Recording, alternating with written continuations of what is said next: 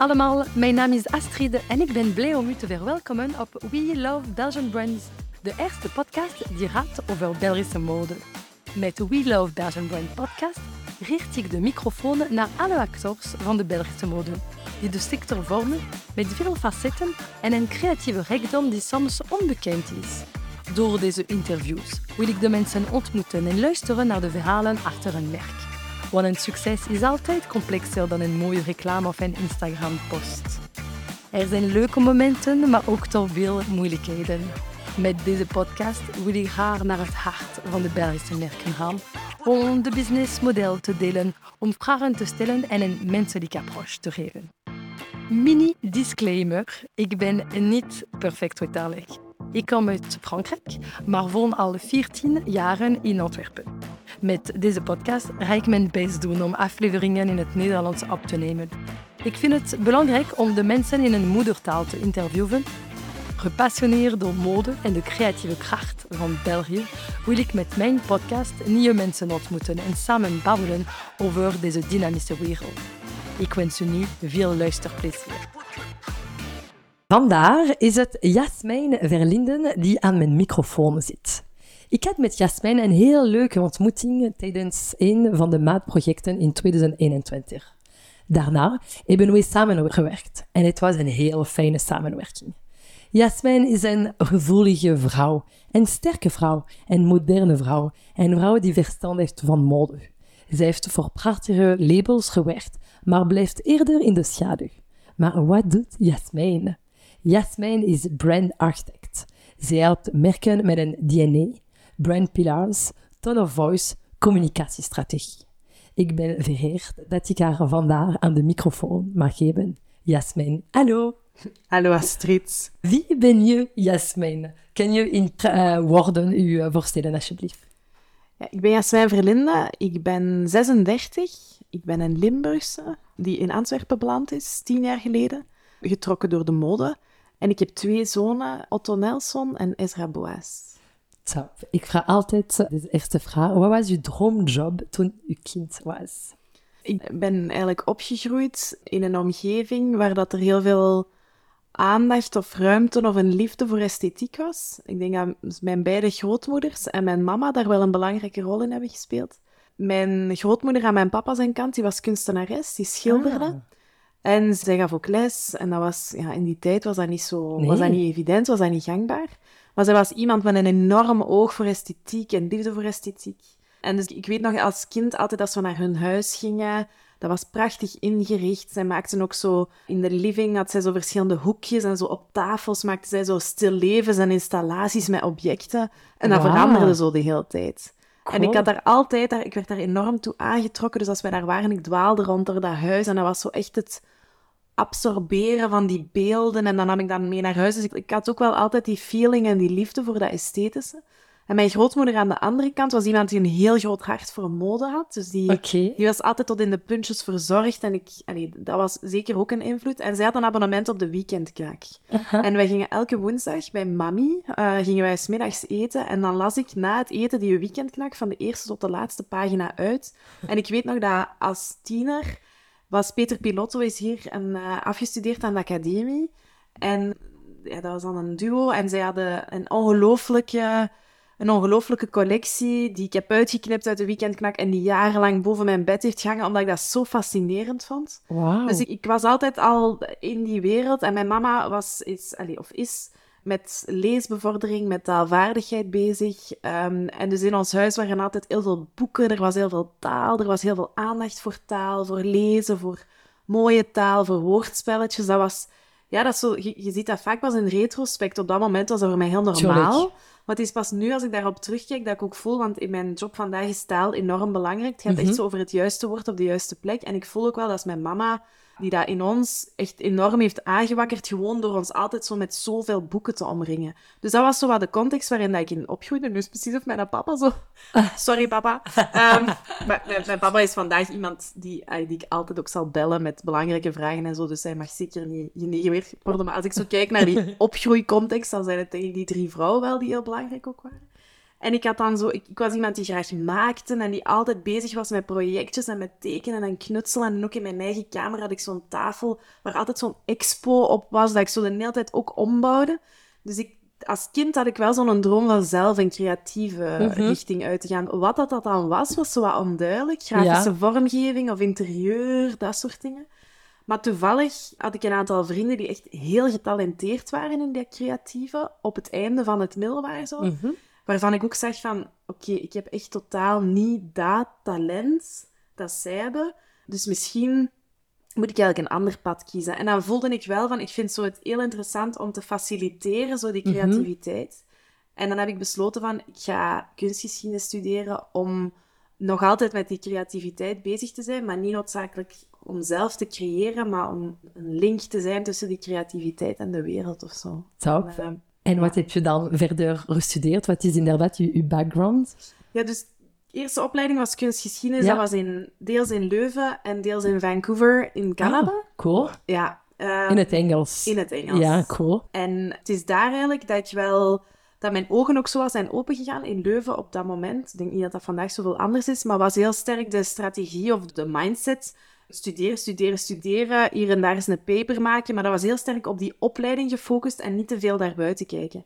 Terwijl in Noord-Amerika zijn studenten om te beginnen, ja, die studies worden veel langer uitgespreid. Dus ik had in vier jaar tijd een master. Dat is ondenkbaar. In Noord-Amerika duurt allemaal veel langer. Ja.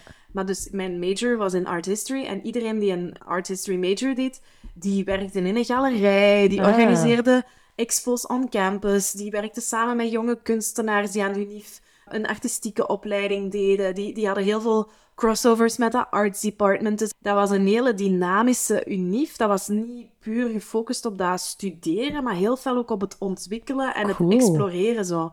En ik vond dat zelf super boeiend om te zien van...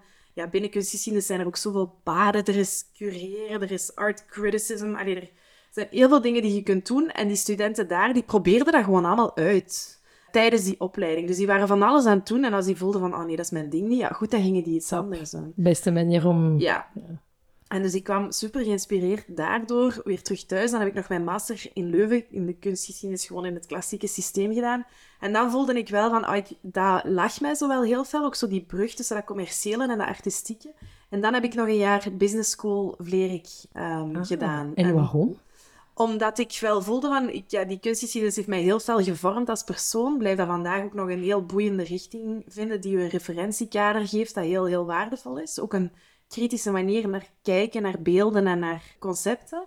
Maar dat is een heel theoretische, heel Mhm. abstracte richting. Er is, er is heel weinig link met, met de realiteit van dat veld. Als je uit die richting komt, of ik toch, had geen flauw idee van hoe werkt dat nu en hoe maak ik de vertaalslag tussen die, ja, tussen die zeer abstracte dingen die wij hier doen en die realiteit van een, van een kunstensector. Oké. Ehm, en dan, ik heb ook in mijn laatste jaar een stage gedaan bij Axel Vervoort. Ah, ja, ja. Dat was iemand die ik al lang bewonderde. En ehm, dat was gewoon ook... Ja. Hij is, balanceert ook heel sterk op dat snijvlak tussen die, ja, die kunst als object en als artistieke, maar dan toch ook dat commerciële. Dus de ja. combinatie van die twee vond ik bij hem ongelooflijk fascinerend. En dat heeft mij dan gemotiveerd om Vlerik te doen. Dat was één jaar, dat is super gecondenseerd. Ja, dat is, eh, dat is een heel intensief programma. En die andere studenten waren allemaal ingenieurs, economen. Er zaten ook een aantal mensen met een psychologe-achtergrond in. En dat was super boeiend, want je hebt een groep van allemaal wel zeer gedreven, eh, Cool. super gemotiveerde mensen die ook echt heel ambitieus zijn. En die eigenlijk in één jaar tijd alle basics van business gedurende een super intensief programma meekrijgen. Cool. En dat was voor, ja, ik was de enige met de achtergrond die dat ik had. Dat was ook Ja. heel boeiend voor mij. En ja, na zo'n jaar heb je wel van alles geproefd. En dan voelde ik wel zo alles wat aan marketing is, dat dat wel iets is dat mij lag. En dat, dat mij ook boeide. Storytelling, hè? Ja. Inderdaad, Ja. uw, uw liefde voor Ja. woorden, voor verhalen, Ja, is ook... eh, maar en dan zo altijd wel die reflex maken van... En hoe verkopen we dat dan? Of hoe maken we dan dat dat plakt bij de juiste persoon of zo? Toen ik afstudeerde, heb ik eerst bij CNA gewerkt als eh, buyer. Dat was een traineeship. Maar dat was na zes maanden heel duidelijk van... Dit is absoluut niet voor mij. Oké. Ehm, duurzaamheid was op dat moment nog totaal geen sprake van in de sector. Mijn vriend was aan het doctoreren wel op dat thema, die is bio-ingenieur. En dus dat was wel iets wat bij ons thuis wel leefde. En dat kon ik zo totaal niet rijmen met mijn job. Dus dat, dat klopte niet. En heel toevallig in die periode, wij moesten een sta- tijdens die traineeship moesten we een aantal weken in een CNA-winkel werken. Ah. Wat op zich heel boeiend is, omdat je dan ook leert van, oké, Mhm. ik koop iets aan, maar hoe gedraagt zich dat op de vloer? Werkt dat met Ja. visual merchandising, noem maar op. En tijdens die periode werd er in die winkel een tv-programma opgenomen met Trini en Susanna. Ik weet niet of je die kent, dat zijn zo twee Britse stylisten. En die waren op dat moment echt wereldberoemd. Die Oh. styleden eigenlijk gewone vrouwen en die haalden zo het beste uit die gewone vrouwen. En CNA had een samenwerking met een tv-zender en samen deden zij eigenlijk in België een show waarbij Trini en Susanna allemaal Belgische vrouwen stylden. Cool. En ik werkte in die winkel en ik werd zo ingezet als manusje van alles voor die tv-show. Dus ik moest kleren aanleveren, die, die Trini en Susanna assisteren, die, die vrouwen helpen met aan- en uitkleden. En toen had ik zoiets van, ja, dit is het, hè. Zo die, het verhaal van dat merk, want CNA gaat heel sterk over mode voor een doorsnee gezin. Ja. En dat toegankelijk maken. En je voelde van dat tv-programma was echt voor een vehikel, een manier om dat te brengen zonder dat ze dat letterlijk moesten benoemen. Ik vond dat fantastisch. Maar ik voelde ook van binnen die context was er voor mij geen ruimte om meer die richting uit te gaan. Mhm. Dus dan ben ik daarmee gestopt. Dan heb ik een aantal jaar in een hele kleine structuur in Brussel gewerkt, waarbij ik enerzijds een magazine van A tot Z coördineerde. Ah, cool. Ehm, dat was super boeiend ook, want Amai. ik vind die media vind ik ook een heel interessante wereld. Dat ging voornamelijk over design, dus dat was Ah. een klein beetje een ander. En dan daarnaast deden wij Europese projecten en daar heb ik een Europees project gecoördineerd rond glas, het métier van echt glasblazen. Dat was fantastisch. Fantastisch. Ja, dan hebben we zo ehm, naar glasblazerijen over heel Europa eigenlijk elke keer gereisd met een, met een groep designers. En we, we maakten dan teams van een, een productontwikkelaar en een designer met een glasblazer. En in een week tijd ontwikkelde die een product. En leerde die zo echt dat métier van glasblazen. Dat was geweldig. Geweldig. Ja, en dat was voor mij ook... Ja, sowieso vind ik dat projectmanagement en zo, dat organiseren, dat, dat ligt mij. Maar dan ook Ja. gewoon dat vakmanschap van dat glasblazen. Ja, dat is zo echt een oud métier. Dat is heel fysiek. Dat, ehm, die magie daarvan, dat sprak is echt, echt tot eh, mij. magie, ja, Ja. absoluut. Ik heb dat ontdekt toen ik, ik weet het niet, 8, 9, 10, Ja, in Murano, in, eh, in, eh, in Venetië, Italië, in. Venetië. Ik was inderdaad een klein kind met mijn grootouders en ik was gefascineerd. Ja. En ik kon de mensen zien blazen in een glas. Ja, oh, ik dat opnieuw doen. ja, zo het fysieke daarvan Ja. is ook heel Ja. schoon. En we hadden Itala in Finland, was een van onze partners. Dus dat is ook Ah, gewoon een fantastische partner. Dus we zijn dan in Nutajärvi, dat is een van hun glasblazerijen, zo een kleine glasblazerij in de bossen net buiten Helsinki. Ja, dat was magisch. eh, dat Cool. project. Maar na twee jaar had ik daar een tour wel gedaan. En dan... eh, om- En op welke leeftijd hebt u dan? Dan was ik 25. Oké. En dan... En dat was al in Antwerpen? dat was... Nee, dat was in Brussel. Ah, dat was in Brussel. Ja. Yes. En ehm, ik, ik had altijd, al tijdens mijn studentenperiode, eh, Flanders Fashion Institute. Dat was een instituut in Antwerpen dat eigenlijk de Vlaamse mode ondersteunde en promote. Dat was voor mij altijd zo'n soort van baakje van de Belgische mode. Ja, ja. Zoiets waar dat ik al jaren naar opkeek en zo ook wel wat volgde wat ze deden. Maar dat leek zoiets heel ver weg. En op dat moment dat ik zo de laatste eh, maanden werkte bij mijn job in Brussel, zochten die iemand om, om freelance een, eh, voor hun een blog te schrijven. En eigenlijk over Belgische mode. En ik dacht, dat moet ik doen. Ehm, dan, kan ik, eh, dan kan ik daar zo wat mee, een netwerk in uitbouwen. Dan kan ik het Flanders Fashion Institute ook beter leren kennen. Dat heb ik een tijd gedaan, denk ik. Niet de laatste maanden, dat was wel een jaar, denk ik. En dan zochten die een projectmanager en dan ben ik daar eigenlijk begonnen. Ah. Dan heb ik daar vijf jaar gewerkt. In het begin was ik projectmanager en op een bepaald moment ben ik geëvolueerd naar communicatiemanager. En was mijn rol om enerzijds de projecten van de collega's in de markt te zetten en te zorgen dat wij tickets verkochten voor conferenties of dat we zorgden dat er infodagen vol zaten, dat soort dingen. En ik had een paar eigen projecten die heel communicatie gedreven waren. En dat was onder andere, en dat is zo een van mijn, ja, eh, hoe moet ik het zeggen, paradepaardjes of een van mijn grote liefdes, is de Eco Belgisch campagne. Ja. Dus dat was eigenlijk een persoonlijk projectje. In die zin dat ik zag elke dag ontwerpers en merken bij FFI over de vloer komen. En ik had zoiets van, eigenlijk moet dat toch prima mogelijk zijn dat ik alleen maar Belgische mode koop voor mezelf. En dan ben ik daarmee begonnen. En dat werd zo'n sport en een uitdaging om te zeggen, Ja. van, oké, ook de minder voor de hand liggende dingen als een denim of sneakers of wat dan ook. En ja, zo leerde ik superveel merken kennen en legde ik die contacten ook. En op een bepaald moment heb ik daar een project van gemaakt. En dat was dan Ico Belgisch. En dat is super klein begonnen. Cool. Um, met zo'n testprojectje tijdens de invasie van Antwerpen. En dan, dat was een hit. En iedereen, we hadden zo van die buttons ja, ja, ja. En iedereen wilde dat.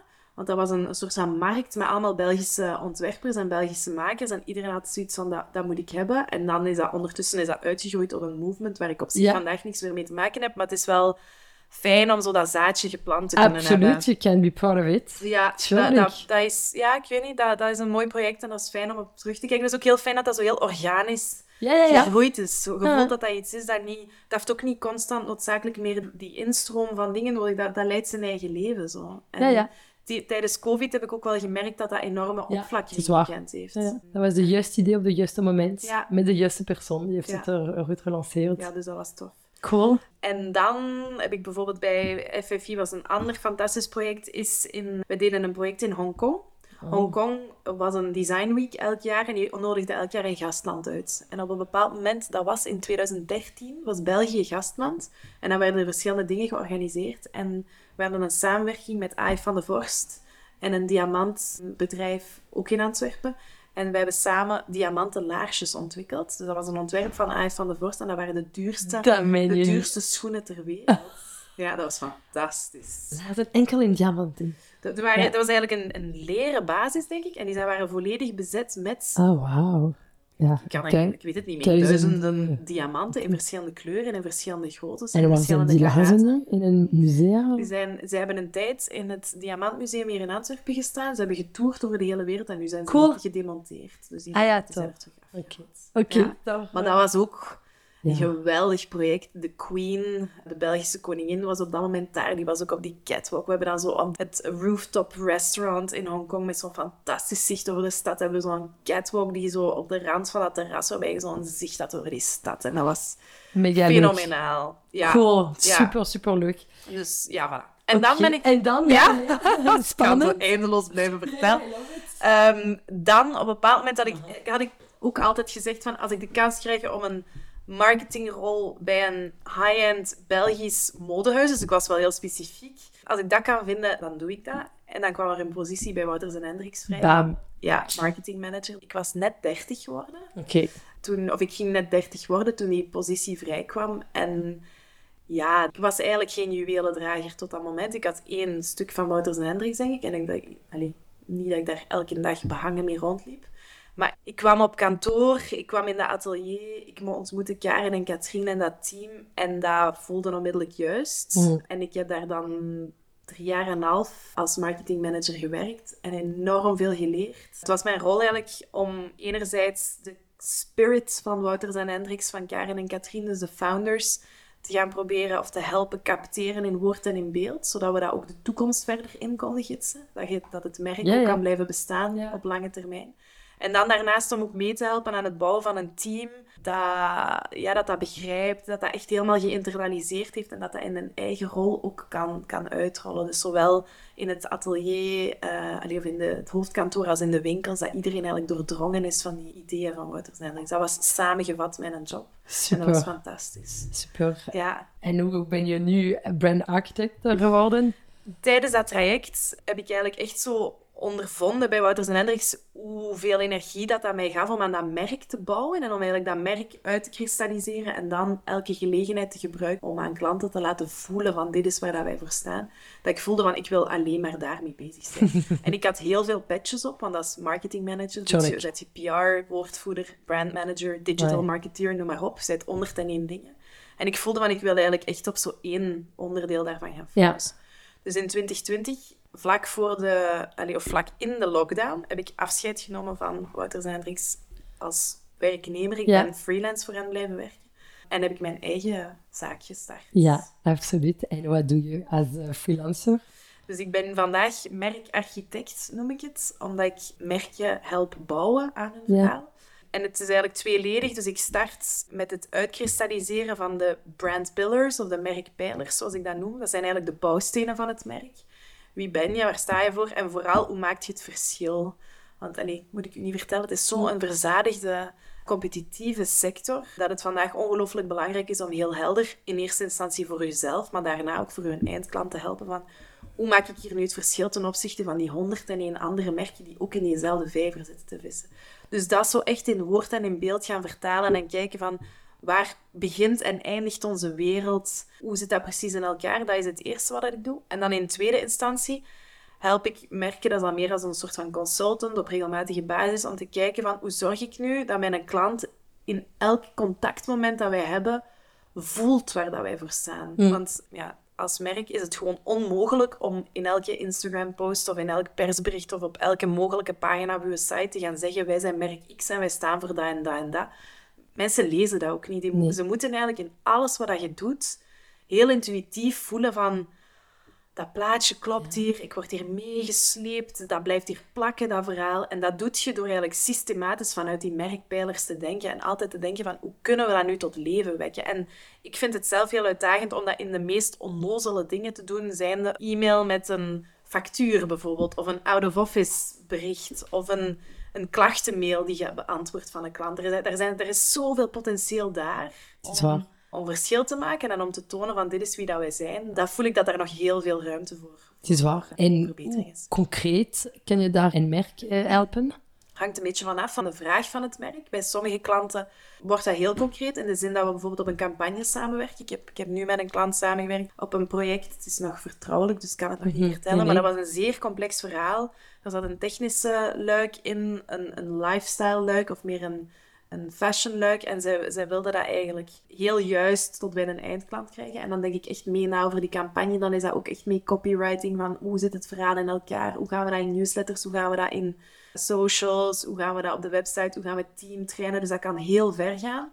Maar dat kan ook high level zijn in een één meeting per kwartaal, waarin dat jij mij vertelt van dit is waar dat we mee bezig zijn. Wat denk je daarvan? Heb je nog ideeën? Dus het is heel sterk afhankelijk van de noden van de klant. Hoe ver of hoe high level dat ik daarin ga. Super. En hoe kies je zelf je, je klanten of de merken? Of, of hoe kan de merken u vinden?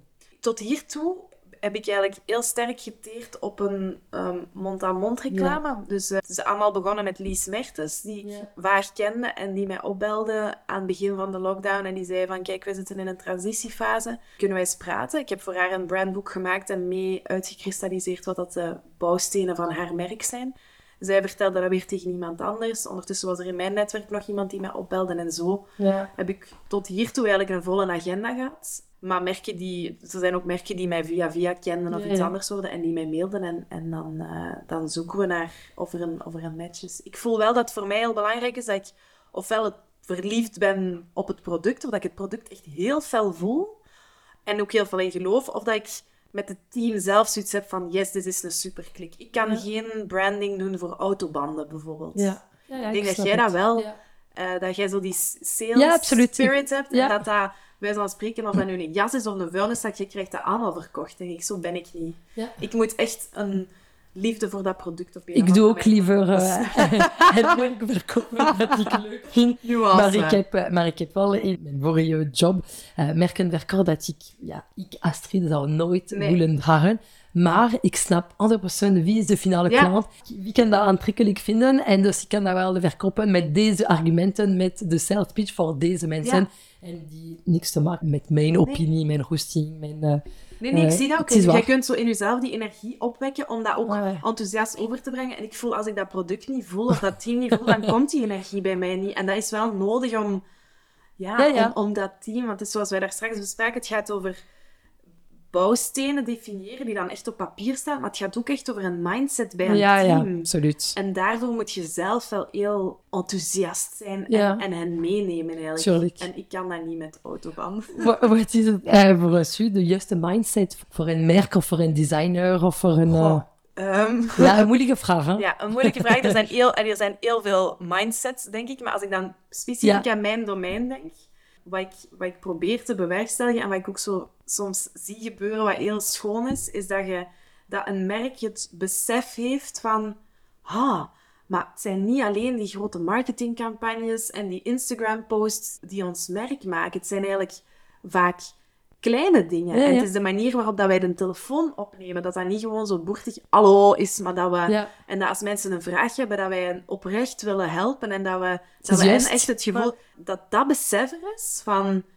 Alles is ons merk. Ons merk is niet alleen ons logo en het font waarin dat wij onze mails typen. Ons merk is de manier waarop dat wij met elkaar omgaan. Dat is de manier waarop dat wij met onze klant omgaan. De manier waarop wij ons kleden, waarop ons, inter- ons kantoor is ingericht. Als wij met vuile auto's rondrijden, dat alles draagt bij aan uw merk. En dat besef en daar ook naar handelen, dat is voor mij een hele belangrijke mindset binnen mijn domein. Ja, ja, super eh, interessant.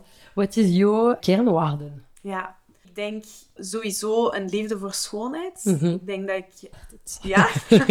ik, ik denk, je kunt mode op heel veel verschillende Ja. manieren benaderen. En ik denk, er zijn vandaag ook wel... Allee, we hadden het daar straks nog over, over zo heel commercieel clevere merken. Dat is zeker een piste, maar voor mijn hart klopt het hardste. Voor merken waar dat ook echt een, een sterke creatieve visie achter zit. Zo, dus die liefde voor die schoonheid. En dat is ook iets wat ik in mijn eigen merk dan heel Mhm. sterk doortrek. Ik denk ook dat vakmanschap vind ik heel belangrijk. Ik, ik werk altijd met merken die op een of andere manier een métier heel goed beheersen. En ik voel dat ik dat in mijn eigen vak ook probeer te doen. Wel een aandacht voor details. Ik, ik maak dan niks fysiek, maar ergens Ja. heb je ook een soort van métier.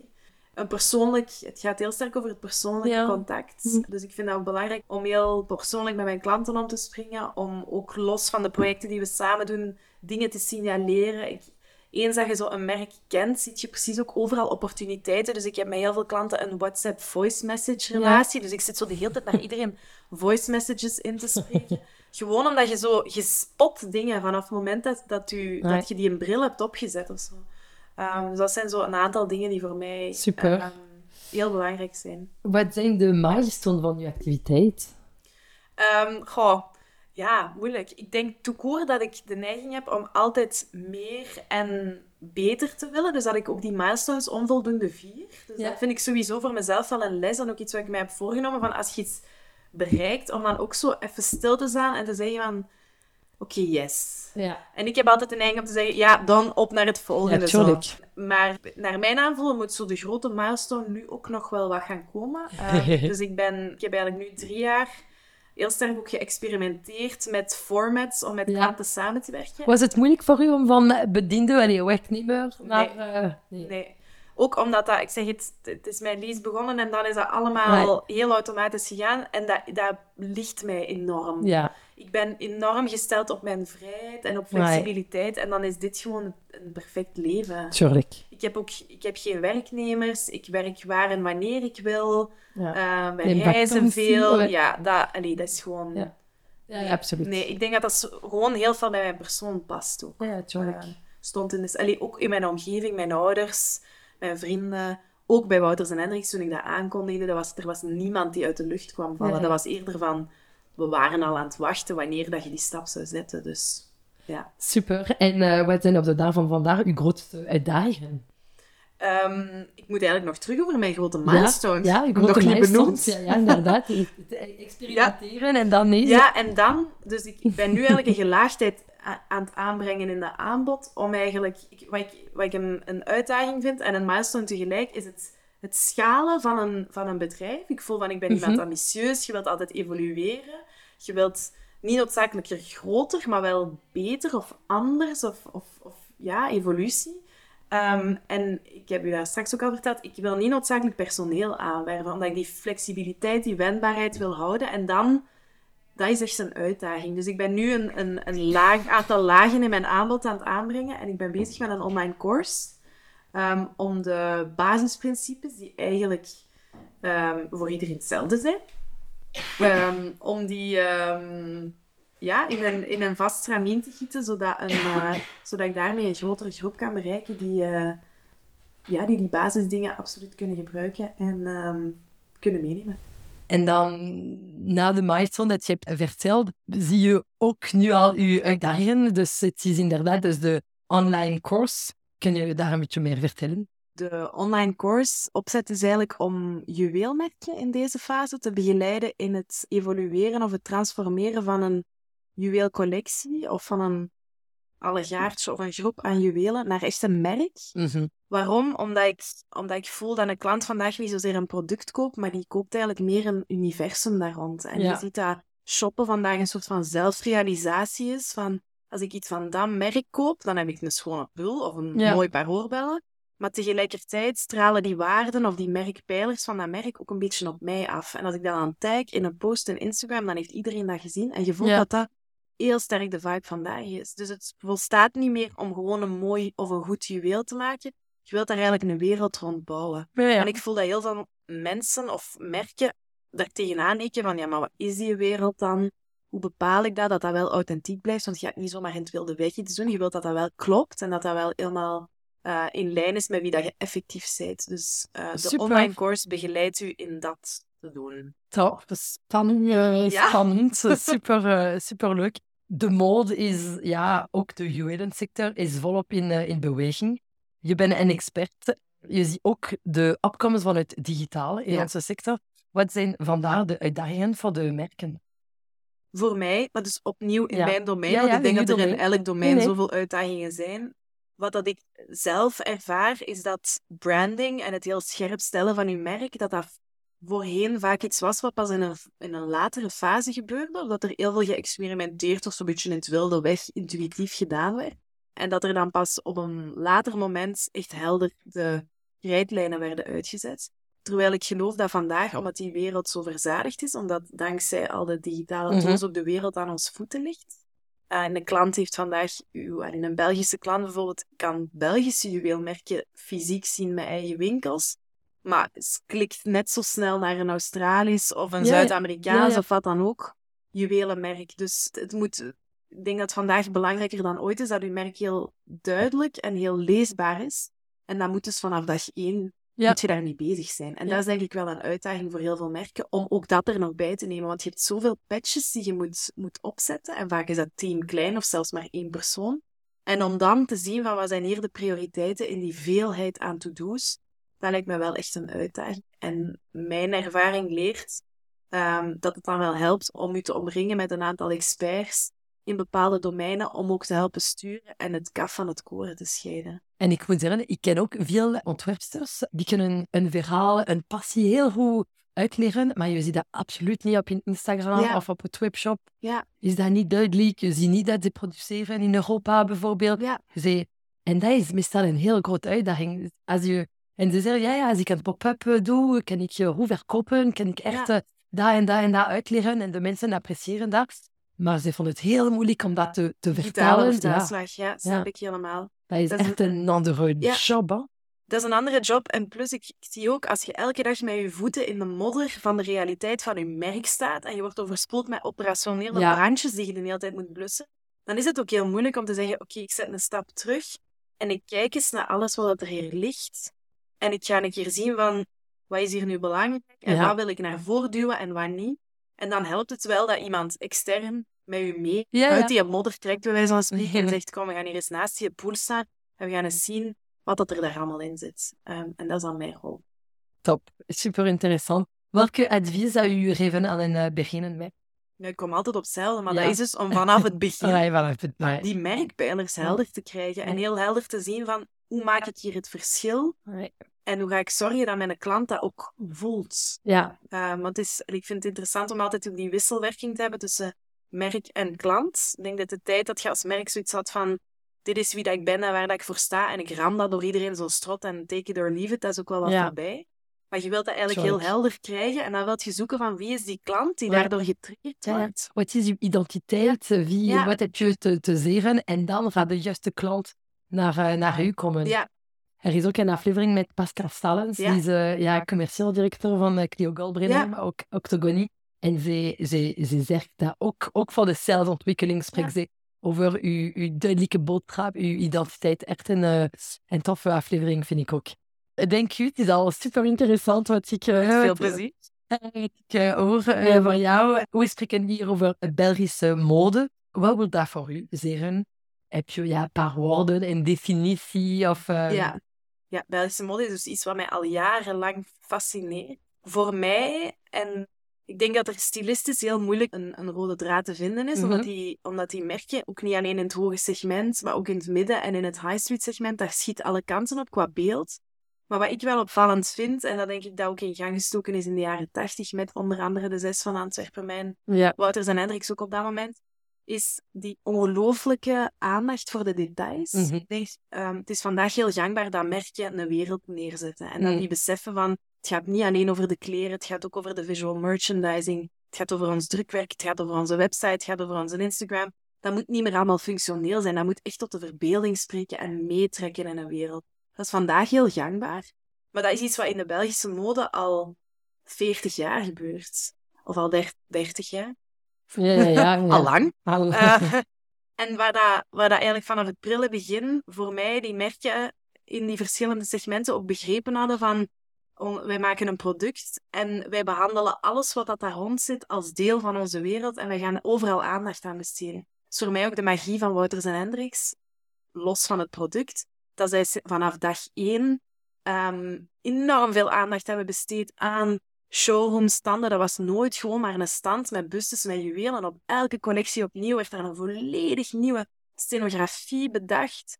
Ehm, werd daar echt een, een, een, een expo bijna van Ja. gemaakt. En, dat, en vandaag doet elk merk dat, maar zij doen dat al zoveel jaren dat je voelt van dat is doordrongen. Dat heel merk is daarvan doordrongen, iedereen is daarvan doordrongen en kunnen dat dus ook nog veel verder drijven dan, dan andere merken. Dus dat is voor mij zo'n beetje het, het, de aandacht voor de details. Ja, en voor het, ja, Absoluut. fascineert mij daar wel. Super, eh, super mooi gezegd. En eh, laatste vraag. Wie inspireert jou in de, in de Belgische modesector? Ja, ik, het verbaast me dat het nog niet gezegd is, maar ik zou eigenlijk eens willen adviseren dat jij de micro, dat jij eens de plaatsen wisselt. Ja, het is al het lekker, ah, eh, ja, maar- in het Frans. Oké, dan heb je het Sarah, gemist. Sarah de Sanctuaire, het is lief dat je daar, dus het is echt een. Ja, ik, ik, eh, maar ik meen het ook. Ik denk, we hebben elkaar leren kennen in een traject waarbij dat wij samen met nog iemand anders twee merken begeleiden. En ehm, ik heb toen heel veel geleerd over sales, ondanks het feit dat ik eigenlijk sales en marketing zijn dingen die heel vaak hand in hand gaan. Dus ik heb in het Mhm. verleden ook vaak met salesprofielen samengewerkt, maar ik leerde nog heel veel nieuwe dingen bij. En ik vind dat jij ook een passie hebt voor die sector. Dus ik zou eigenlijk graag uw verhaal ook nog eens in detail horen. Oké. Omdat het feit, dus je gaat iemand moeten uitnodigen die u, die u interviewt. Misschien kan je dat doen voor mijn eh, aflevering. Volgende keer. 100. eh, ik ken daar een eh, super bekende Franse podcast op nummer 100. Ah. Eh, is de, is de, de, ja, de mevrouw uh, allez, door Ja. eh, iemand anders. Oké, afgesproken. Dus- de honderdste aflevering doen we zo. nog een paar, uh, nog een 70 aflevering te doen. ja, Eh, dus dat vind ik sowieso zou ik echt boeiend vinden. En dan, allee, er zijn zoveel mensen die mij, eh, die mij fascineren, eh, fascineren. Wat ik boeiend vind, is sowieso omdat ik zelf iemand ben die faciliteert. Dus ik ben Mhm. geen ontwerper of geen brand Mhm. owner. Ehm, kijk ik ook wel altijd naar andere mensen in die rol. En ik vind bijvoorbeeld PR is een domein dat heel sterk geëvolueerd is de afgelopen jaren. Dat, is, dat heeft helemaal op zijn kop gestaan. En ik zie een aantal mensen die dat op een heel nieuwe, innovatieve manier ook aanpakken. Zoals een Aurélie de Ja. en Ikram Anouri. Ook een Yasmin Zanoun. Dat zijn mensen die Super cool. ja, met een heel frisse blik, vind ik, naar een domein kijken dat op een bepaald moment echt, ja, denk ik, niet meer van vandaag was of Ja. zo. En die, die hun, hun weg daarin vinden en die ook, denk ik, door heel veel dingen uit te proberen, een, een nieuw model ontwikkelen. Dus dat vind ik zelf heel boeiend. Zou ik ook wel eens in meer Ik detail ga dat zeker, eh, zeker doen. Goede namen, want inderdaad, ik denk dat de daarvan vandaar moeten we, moeten we echt uit de dozen eh, Ja. eh, denken. Er zijn andere manieren om te communiceren, om te verkopen. Ja. En het is zeker interessant om de... Ja, de, de, tussenpersonen Ja. en de, de Ja. intermediaire. Ja. ehm, absoluut. dus ja, voilà, dat is een beetje Super. mijn input. Dank je, Jasmin. Met heel veel plezier. Dat was echt eh, super interessant voor mij. Ik heb ook enorm veel weer geleerd, dus eh dank je wel en eh, tot ziens. Tot snel. Dank u. Heel erg bedankt voor het luisteren naar deze aflevering tot het einde. Ik hoop dat je ervan hebt genoten. En als dat het geval is, nodig je uit om het te delen en het met vijf sterren te beoordelen. Het zal mij heel helpen om meer zichtbaarheid te verwerven. En als je mensen of projecten hebt om mee voor te stellen of je hebt vragen, aarzel dan niet om mij te vinden op mijn Instagram-pagina we underscore love underscore underscore brands. Ik zie je over 15 dagen voor een volgende aflevering.